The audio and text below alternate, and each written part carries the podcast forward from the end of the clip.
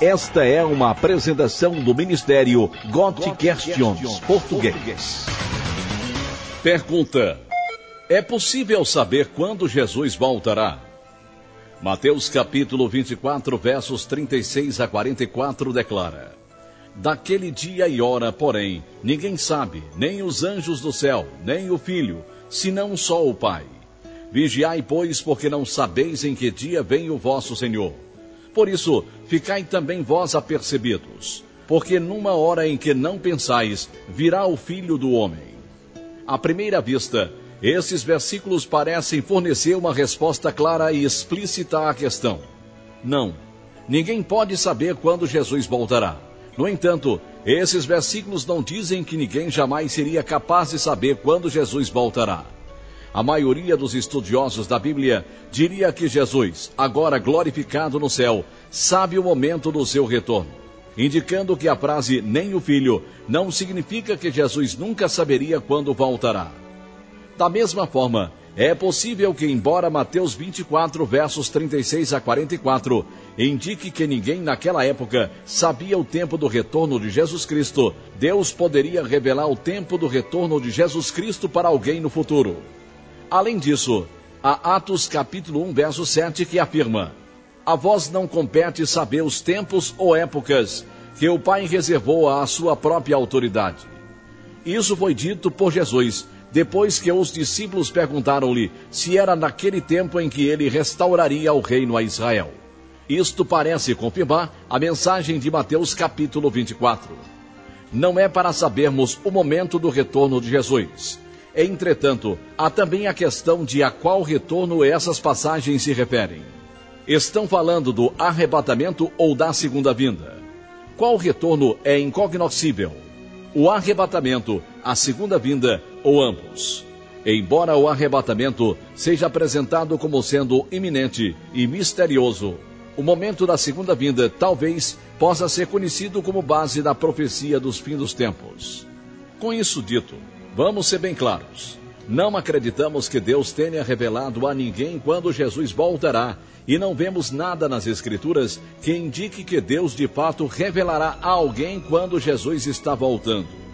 Mateus capítulo 24, versos 36 a 44, embora direcionado diretamente ao povo no tempo de Jesus, também contém um princípio geral.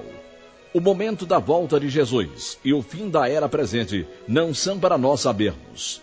As Escrituras em nenhum lugar nos encoraja a tentar determinar a data. Pelo contrário, devemos vigiar, porque não sabeis em que dia vem o vosso Senhor. Verso 42. Temos que ficar também vós apercebidos, porque numa hora em que não pensais, virá o Filho do Homem.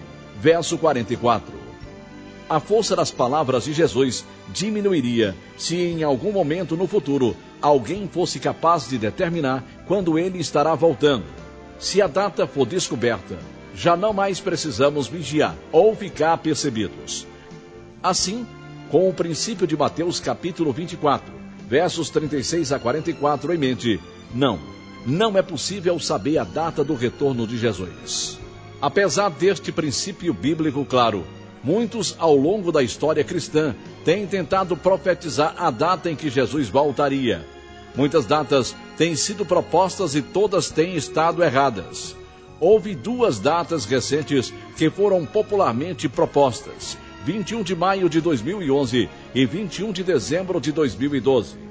A data de 21 de dezembro de 2012 está relacionada ao calendário maia, sem quaisquer dados bíblicos usados como prova o dia de julgamento, marcado como 21 de maio de 2011, foi proposto por Haroldo Camping da família Rádio.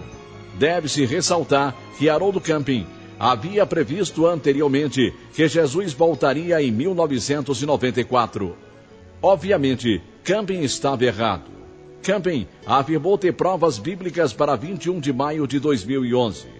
Ao usar uma data especulativa de 4.990 anos antes de Cristo para o dilúvio, então aplicar o para o Senhor é como mil anos e mil anos como um dia, de 2 Pedro 3 e 8, aos sete dias de Gênesis capítulo 7, verso 4, e em seguida, contar os sete mil anos e 4.990, o ano de 2011 resultava.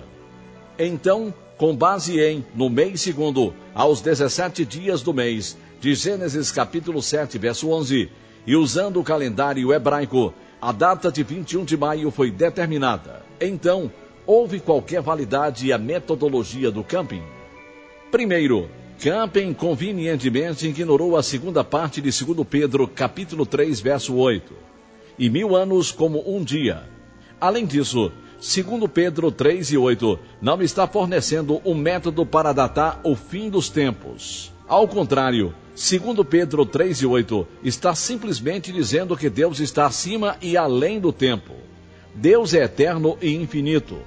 Em segundo lugar, Nada no contexto de Gênesis capítulo 7, versos de 4 a 11, indica que os sete dias e dia 17 do segundo mês devem ser aplicados a outra coisa senão ao que Deus estava dizendo especificamente para Noé. Terceiro, o dilúvio, sendo datado a 4.990 anos antes de Cristo, é especulativo na melhor das hipóteses, sem nenhuma evidência bíblica explícita. O cálculo de Camp de 21 de maio de 2011 se desfez mesmo sob o escrutínio bíblico mais básico. Agora, era possível que Jesus voltasse em 21 de maio de 2011? Sim, mas isso era tão provável quanto qualquer outra data. Será que a metodologia específica de Haroldo Camping teve qualquer validade bíblica? Não, não tinha.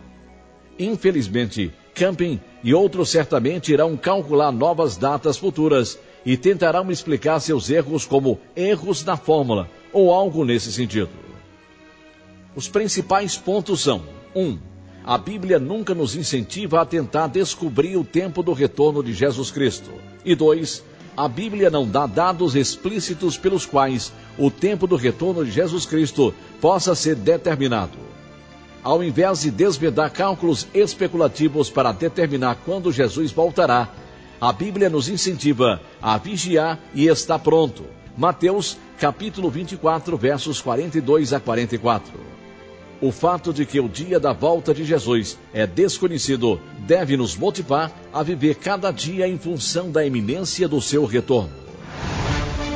Esta foi uma apresentação do Ministério God Questions Português. O Ministério God Questions busca glorificar o Senhor Jesus, fornecendo respostas bíblicas às perguntas de hoje através da internet. Visite-nos online www.godquestions.org/português.